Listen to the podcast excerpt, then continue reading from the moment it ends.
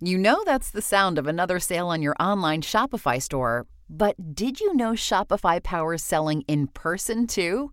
That's right. Shopify is the sound of selling everywhere online, in store, on social media, and beyond.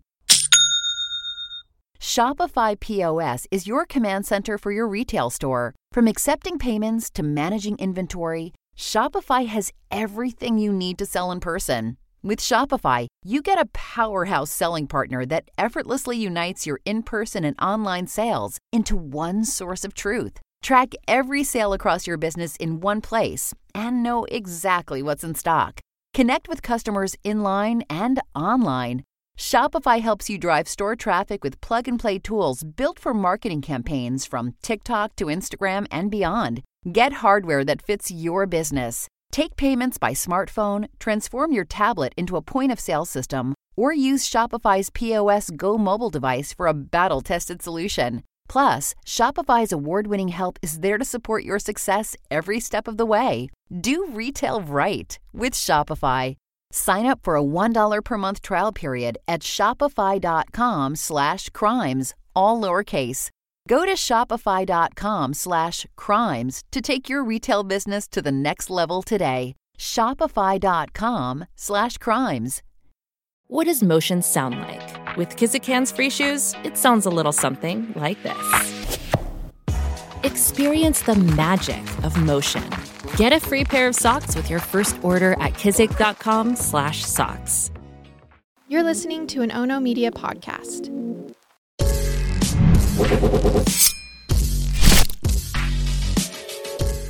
Good morning, and thanks for joining me for Rise and Crime, your morning caffeine hit all about crime. I'm Mama Jules, and let's just jump right in today because I have several smaller stories for you. And I always promise you updates when I get them, so here's a quick sentencing update for Tatiana Remley. Now, you can go back and listen to the September 18th episode of Rise and Crime for all the unusual and possibly lurid details, depending on who you are, about this murder for hire scheme. But here's the basics. Tatiana had a penchant for marrying money. And I'm not judging, it's just what her history tells us about her. She initially married Ken Woolcott, who was 20 years her senior, and he was part owner of the Seattle Supersonics. Now, that marriage ended badly after just a few short years. But the custody battle of their shared son and also the money that was involved in the marriage, well, that lasted for several years. Then, during that time, while all that custody battle was going on, Tatiana found new love interests who helped sustain her lifestyle that included an expensive equestrian hobby, some fancy cars, and a paid service staff. Now, eventually, Tatiana settled in with Mark Remley. Now, his net worth was listed at $30 million when the two married. The two acquired four different living properties in four different cities and tried to start a couple of additional businesses, but that didn't go very well. The first business was a traveling equestrian show, kind of similar to the popular Cavalia horse show. Well, that enterprise failed almost immediately, and Tatiana and Mark were accused of not paying multiple vendors who were involved in that lavish daydream of Tatiana's. Lawsuits ensued, which placed a strain on the marriage. Then the pair launched a cycling studio named Rhythm and Power. But again, these two just aren't meant to be business partners, and it isn't a good mix. That venture lasted about a year before shutting down. Okay, the couple even tried Hollywood. They joined the cast of the Showtime series Naked SNCTM. So, Naked SNCTM is a private members only club in California that provides high end sexual experiences with multiple partners of both the same gender and opposite gender. Okay, they did a reality show about it. I haven't seen the show, so maybe they actually got this part right about their relationship. I don't know. But eventually, in May of this year, Tatiana filed for divorce, claiming that Mark was physically and emotionally abusive. Now, this divorce was not going to be over quickly. Tatiana was asking for $15,000 a month in spousal support. She told the courts that this was a steal for Mark, since some months she was spending up to $50,000 to fulfill her needs. Now, Mark may have been violent. There is a legal trail of violence claims made by Tatiana. And this wasn't the first time the couple had entered into divorce proceedings. Back in 2015, the couple filed, but then they decided to reconcile. There's a whole bunch of he said, she said in this whole story. And I'm not here to decide what's true about any of it, who's telling the truth, who's not. I'm just bringing you the update. Well, things got out of control this summer when the San Diego property the two shared, well, it mysteriously caught fire.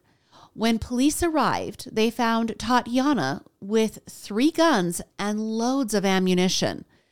Then, over the next few weeks, Tatiana contacted a mutual lover. Okay, I'm not really sure how to describe this person, but this was someone who Mark and Tatiana had invited into their personal relationship to share personal experiences. Well, Tatiana offered to hire this person to kill Mark for a healthy $2 million paycheck. And as I said in the previous update from September, if you share everything about your spouse with someone, and I mean everything, why would you even think that you could hire them to kill someone and they would keep your secret? Well, those friends told Mark, and Mark told the police, and a sting operation commenced.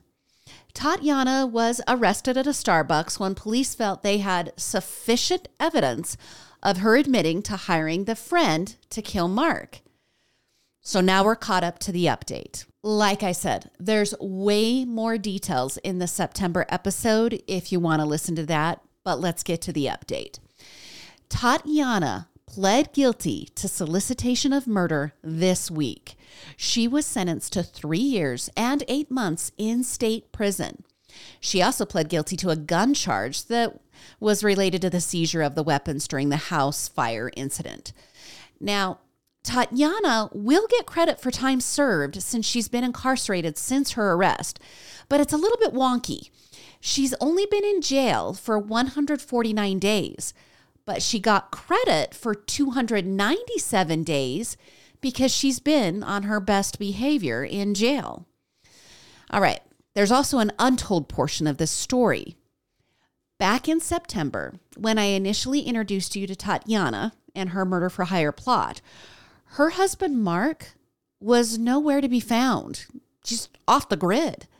The last anyone had reported about him was when Tatiana was arrested, because on that day, Mark was seen by neighbors speeding through the neighborhood where the burned home is located. When he parked his black Ferrari in front of the partially burned property, he didn't walk up to his own home. Instead, he went to a neighbor's house and begged for help, saying he was having a seizure. Now, EMTs were called, and Mark was taken to the hospital. And that was it. The neighbor had heard nothing more. Police had reported nothing more, and newspapers had reported nothing more. The Ferrari was left parked in the street for three days before one of Mark's friends came and retrieved the car, and the same friend put chains on the gate to the burned property. Well, Mark was present in the courtroom for Tatiana's sentencing last week, and the 57 year old looked tired and older than his age. You guys, I'll be honest. I wouldn't tell you that Mark in the photos from three years earlier is the same man in the photos from the courtroom. They look that different. He has truly aged. Well, Mark spoke before the sentencing and he talked about how the marriage started out with love, but it degraded to this desperate level of Tatiana's murderous intentions. He told the judge that he would be looking over his shoulder for the rest of his life and that he would never be able to trust anyone again. And that's where the story ends. I guess we can hope that Mark and Tatiana find resolution and peace.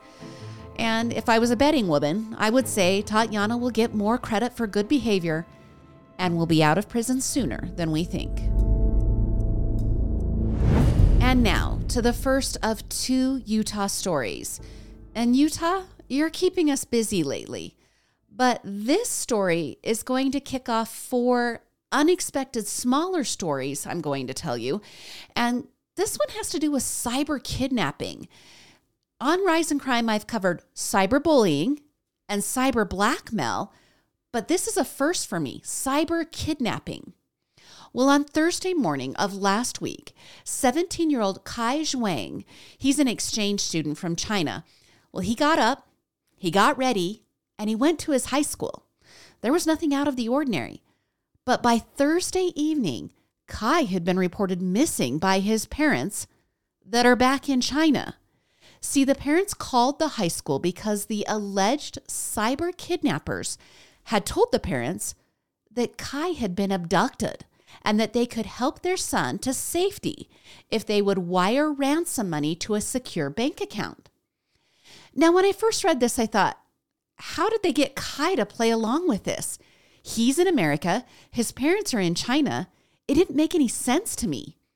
But here's how it works the cyber kidnappers, they tend to target foreign exchange students. I'm just guessing because of the language barrier and also cultural differences. Now, they tell the students to isolate themselves and to make it seem like they're being held captive.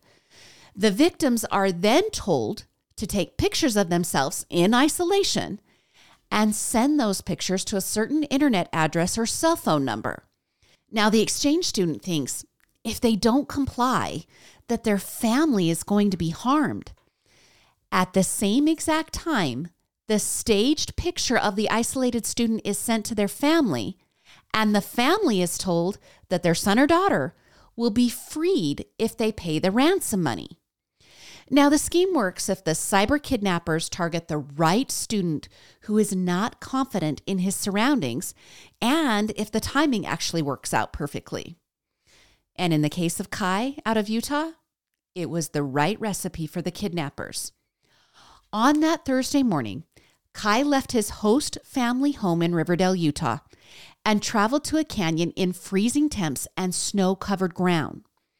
When investigators were alerted that Kai was missing, they realized that they had run across him the day before when he was purchasing camping equipment to, according to him, camp in a nearby canyon. When the police ran across him the day before, they were concerned and they had like escorted Kai back to his host family home. But the situation wasn't explained to the host family. The host family had no idea Kai had purchased camping equipment or that he was even thinking about planning a camping trip. So the next day happens, and this is when Kai goes missing. And investigators were told that the family had already paid money to the kidnappers a significant amount of money $80,000. Kai's family also showed investigators a photo of Kai in the snow covered wilderness. When investigators put two and two together, they knew Kai had utilized the camping equipment and was probably in danger in the freezing temperatures. Well, after consulting with the FBI, they also knew Kai was self isolating and they needed to work fast to find him. Weber County Sheriff's Office search and rescue drone team. Well, they went to work searching a large area along the Wasatch Front. But it was actually a Riverdale police detective who hiked the mountainside on foot that came across the teen on Sunday. He was alive, but cold and scared, hunkered down in the tent he had purchased. I'm going to remind you of the timeline here. That was he went missing on Thursday and he was found on Sunday. When they found Kai, he had no heat source in the tent.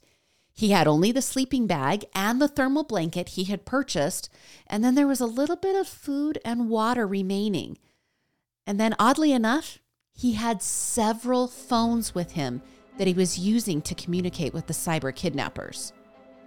Well, first responders said that Kai was only concerned about his family and he wanted assurance that they were safe. After that was provided, he asked for a warm cheeseburger on the way back to the Riverdale Police Department. Now, Riverdale Police Chief Casey Warren said he wants this to serve as an example that foreign exchange students can trust police to protect them. He also said he wants them to know that they will ensure their safety and their family's safety. Okay, now let's talk for a minute about what's going on at our airports this holiday travel season. Two kids traveling alone have been sent to the wrong destinations. And now there is news out this week that a man died in a jet engine in Utah. So let's tackle that one first. On New Year's Day evening at about 9:50, a store manager of one of the outlets within the A terminal at Salt Lake International Airport contacted the airport control center. This after the manager saw that man pass through an emergency exit door that led to the runway. Well, an alarm sounded immediately when the man went through the door, and security personnel they eventually pursued after the man. Well, after passing through the exit, the man ran to the south end of the runway where de icing operations were underway for multiple aircrafts. Okay, let me explain for you warm weather people. Airports spray a chemical over the commercial planes to prevent the plane from icing up in cold temperatures. And at certain times, this needs done on every plane that leaves the terminal. And it's not done until the plane is fully loaded and the doors are secured. So, this is happening to more than one plane in the area where the man is running to. Now, the current released information says that the man crawled into the engine of an occupied aircraft that was headed from Salt Lake City to San Francisco, but the aircraft was waiting for the de icing procedure to be done. But this story gets a little weirder. Before climbing into the engine, the man removed his shoes and some of his clothing. Now, it took ground personnel and security several minutes to find the man with the help of an airline pilot who saw the man running and removing his clothes.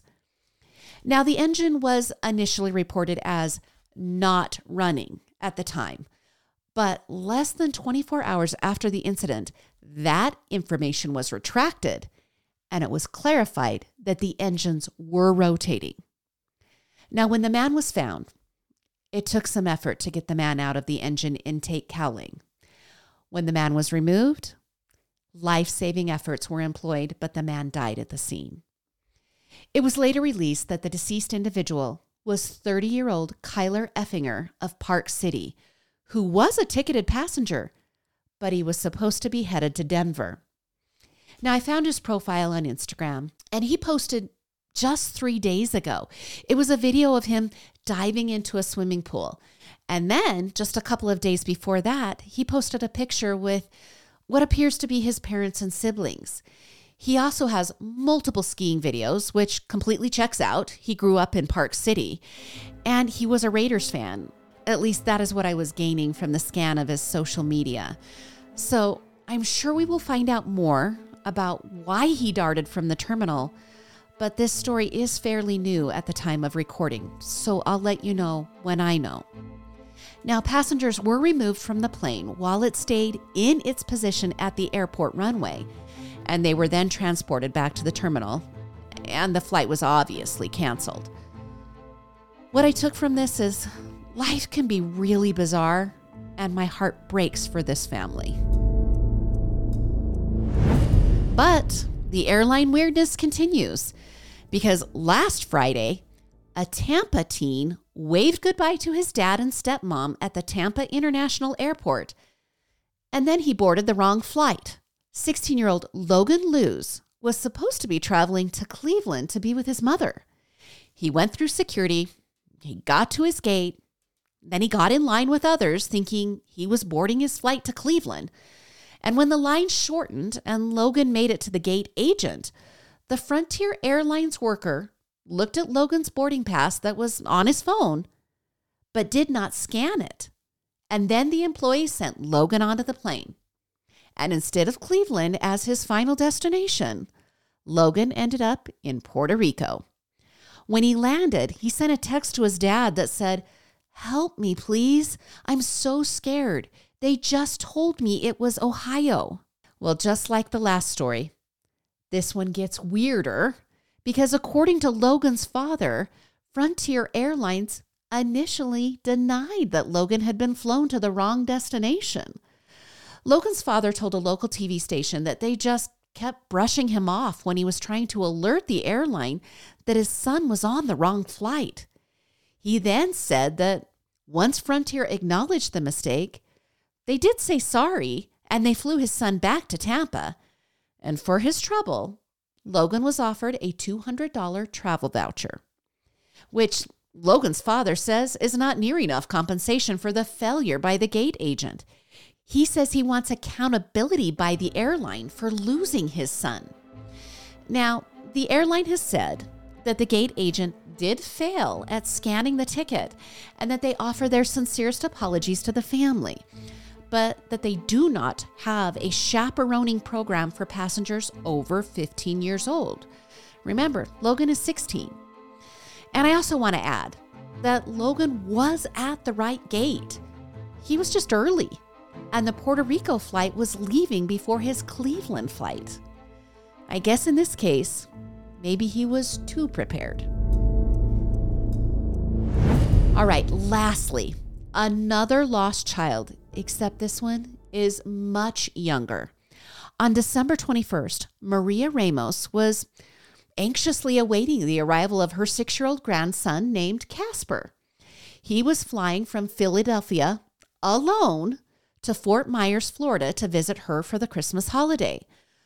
But when Spirit Airlines employees began chaperoning the child after he was dropped off at the airport, they put Casper on the wrong flight and sent him to Orlando. I guess at least it wasn't Puerto Rico, right? Well, Maria said she was able to find her grandson's luggage. So the luggage made it on the right flight, but she was frantically searching for Casper. She was begging staff to find her grandson. Maria told WINK that Spirit Airlines staff at first told her that Casper missed his flight. She even tracked down an airline attendant who told her there were no chaperone kids that were on that flight to Fort Myers. Well, it was then that a frantic Maria received a phone call from Casper. He told her he was on the wrong flight and he had landed in Orlando. And now, according to WINK, Maria wants answers. She wants to know how the mix up happened. How did the handoff get mixed up? How did the paperwork get mixed up?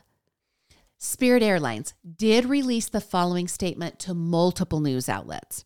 It reads On December 21st, an unaccompanied child traveling from Philadelphia to Fort Myers was incorrectly boarded on a flight to Orlando. The child was always under the care and supervision of a Spirit team member. And as soon as we discovered the error, we took immediate steps to communicate with the family and reconnect them. Okay, I looked it up. All airlines charge some sort of fee to chaperone a child from one destination to another. So Casper's guardians did pay extra money to have Casper put on the right flight. Now, Spirit Airlines also said they will be conducting an internal investigation to figure out what happened. And this got me thinking. You guys, I did leave my daughter Peyton at a dance competition once. But in my defense, she told the arranged ride home that she wasn't supposed to go with them, even though she was supposed to go with them.